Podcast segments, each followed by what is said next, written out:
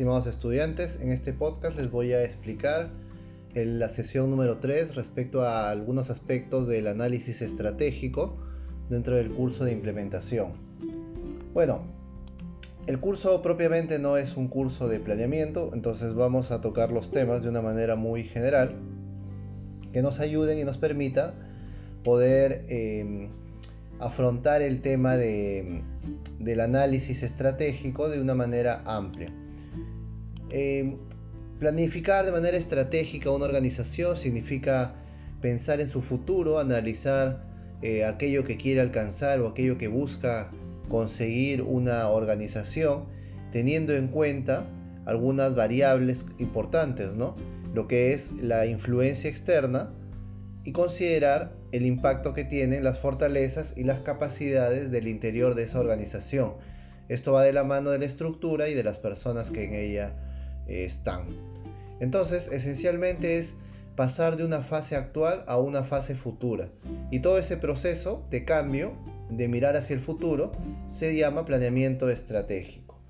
Para poder generar un planeamiento de una organización debemos elaborar algunos elementos básicos, fundamentales, como son la visión, en la cual nosotros debemos preguntarnos cuáles son nuestras aspiraciones, qué queremos llegar a ser. Por ejemplo, el BCP, una visión que tiene, o la visión que tiene es ser el banco líder en todos los segmentos y productos que ofrecen. ¿no? Es, una, es una idea de lo que quieren alcanzar de una manera bastante breve, pero bastante puntual, ser líder en los segmentos de mercado que atienden. Cuando hablamos de misión, nos hacemos referencia a qué son en este momento, a qué se dedican, qué hacen, a quiénes deben su trabajo, para quiénes están.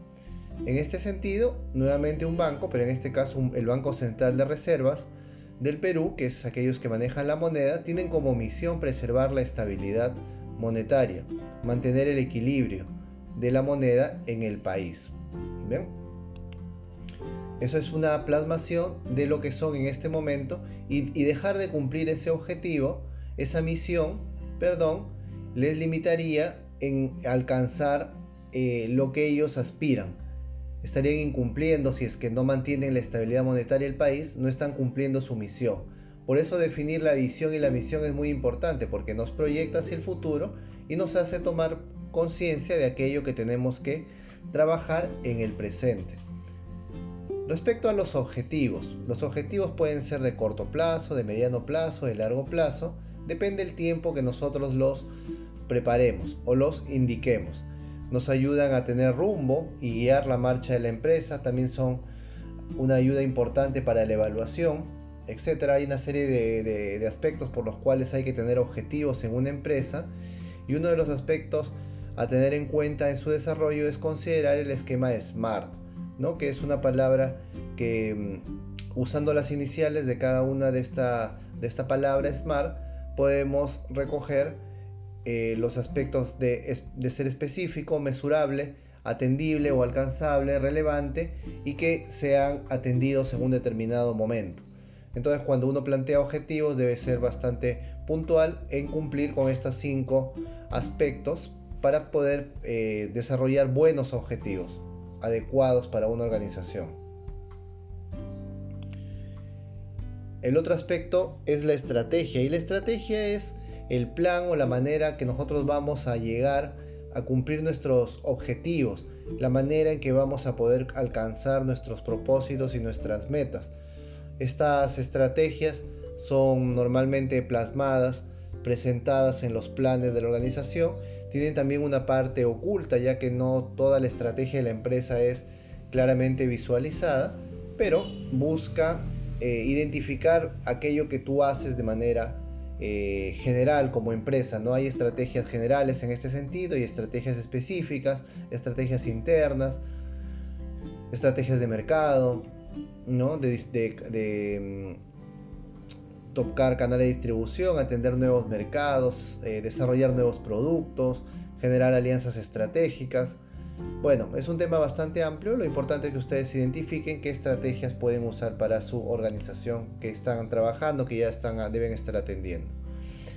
Las políticas empresariales es algo también muy importante, ayudan a homogenizar y definir la marcha de la empresa, Eh, normalmente una empresa define estos aspectos eh, para que puedan guiar la, actuación de los miembros de la empresa. ¿No? Por ejemplo, eh, se, indica que se debe atender y mantener el diálogo cordial con los trabajadores, con los clientes, perdón. Es una política de la empresa, por más que sea exacerbado los ánimos, haya problemas a veces de atención, siempre debe mantenerse eso. Aquel que no cumple eso está incurriendo en un eh, contra, contra las políticas que la empresa ha designado. Otro tema que, vamos a tocar va a ser el diamante de Porter. El diamante de Porter es una creación de justamente de su autor, Porter, eh, en el cual se busca un modelo que permita, a través de, eh, una serie de factores, alcanzar el éxito como empresa. Entonces, esta tiene eh, cuatro aspectos que la determinan y dos variables que y dos variables eh, adicionales eh, que no siempre intervienen pero que tienen un factor preponderante. ¿ok? Eso ya lo vamos a ver con más detalle en la clase. Tiene que ver con la estrategia de la empresa, los factores relacionados a la industria, la demanda y los, eh, las industrias de soporte. Algo que les van a pedir como parte de sus trabajos es la construcción de las matrices F, F y FODA. ¿ya? Esencialmente, de una manera breve, la matriz F se genera y se construye para poder determinar los aspectos externos de la empresa. Eh, ¿Qué factores externos impactan en la organización? Por ejemplo, la subida del precio del dólar, por poner algo. Son factores externos que influyen en la empresa. La matriz F sirve para identificar los factores internos.